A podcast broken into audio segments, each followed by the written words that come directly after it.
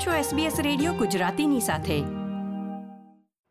નમસ્કાર ચોવીસ મે જાન્યુઆરી બે હજાર બાવીસના મુખ્ય સમાચાર આપ સાંભળી રહ્યા છો વત્સલ પટેલ પાસેથી SBS ગુજરાતી પર. પ્રસ્તુત છે આજના મુખ્ય સમાચાર.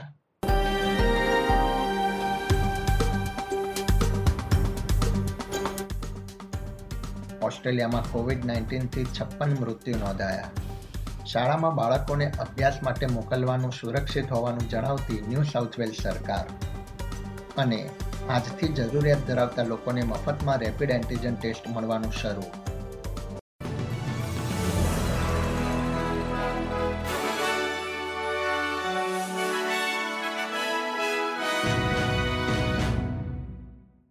હવે સમાચાર વિગતવાર. ન્યૂ સાઉથ વેલ્સ સરકાર રાજ્યના રહેવાસીઓને શાળામાં બાળકોને અભ્યાસ માટે મોકલવાનું સુરક્ષિત હોવાનું જણાવી રહી છે. કેટલાક માતા પિતાએ અઠવાડિયામાં બે વખત તેમના બાળકોના રેપિડ એન્ટીજન ટેસ્ટ કરવા બદલ ચિંતા વ્યક્ત કરી હતી. પ્રીમિયર ડોમિનિક પેરોટેએ જણાવ્યું હતું કે કેટલાક માતા પિતાને આ અંગે ચિંતા છે, પરંતુ સરકાર દ્વારા નક્કી કરવામાં આવેલી યોજના યોગ્ય છે.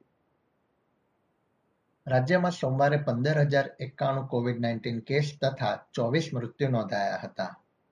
હાલમાં રાજ્યમાં બે હજાર આઠસો સોળ દર્દીઓ હોસ્પિટલમાં સારવાર હેઠળ છે, જેમાંથી એકસો છન્નું ઇન્ટેન્સિવ કેરમાં છે. વિક્ટોરિયાના રહેવાસીઓને કોવિડ નાઇન્ટીન રસીનો બુસ્ટર ડોઝ મેળવી લેવા માટે અપીલ કરવામાં આવી રહી છે. રાજ્યમાં સોમવારે અગિયાર હજાર છસો પંચાણું કેસ તથા ઓગણીસ મૃત્યુ નોંધાયા હતા.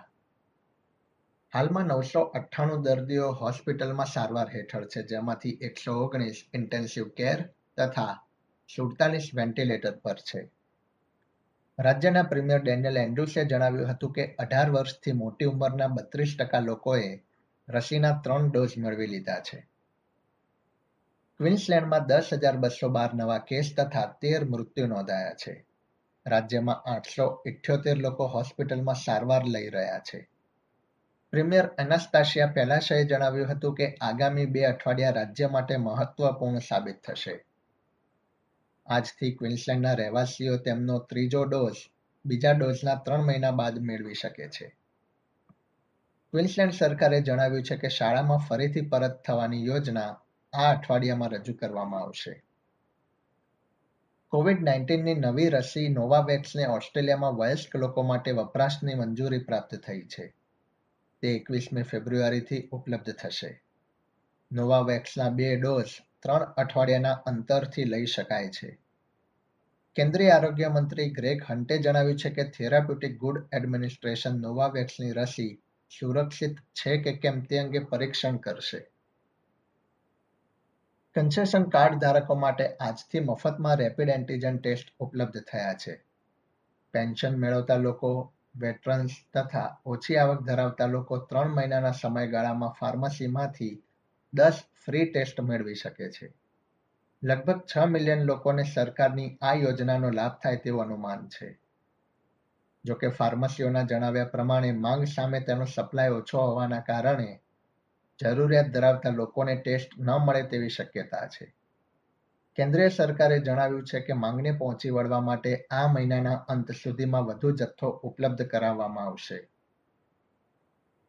સાઉથ ઓસ્ટ્રેલિયામાં કોવિડ નાઇન્ટીનના બે હજાર નવ કેસ નોંધાયા છે જ્યારે બે દર્દીઓના મૃત્યુ થયા છે.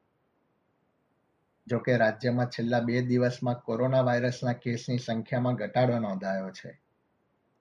બીજી તરફ વેસ્ટર્ન ઓસ્ટ્રેલિયામાં તેર કેસ નોંધાયા છે. ફુલપ બેલપ સંક્રમણના કારણે દસ કેસનું નિદાન થયું છે. વેસ્ટર્ન ઓસ્ટ્રેલિયામાં કેમ્પ સાઇટ સ્થળ પર ચાર વર્ષીય બાળકીના અપહરણના આરોપસર ધરપકડ કરવામાં આવેલી વ્યક્તિને દોષિત જાહેર કરવામાં આવી છે.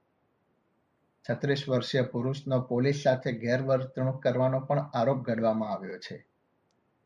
એસબીએસ ગુજરાતી પર આ હતા સોમવાર ચોવીસમી જાન્યુઆરી બે હજાર બાવીસના બપોરે ચાર વાગ્યા સુધીના મુખ્ય સમાચાર. આ પ્રકારની વધુ માહિતી મેળવવા માંગો છો? અમને સાંભળી શકશો Apple podcast Google podcast Spotify કે જ્યાં પણ તમે તમારા પોડકાસ્ટ મેળવતા હોવ.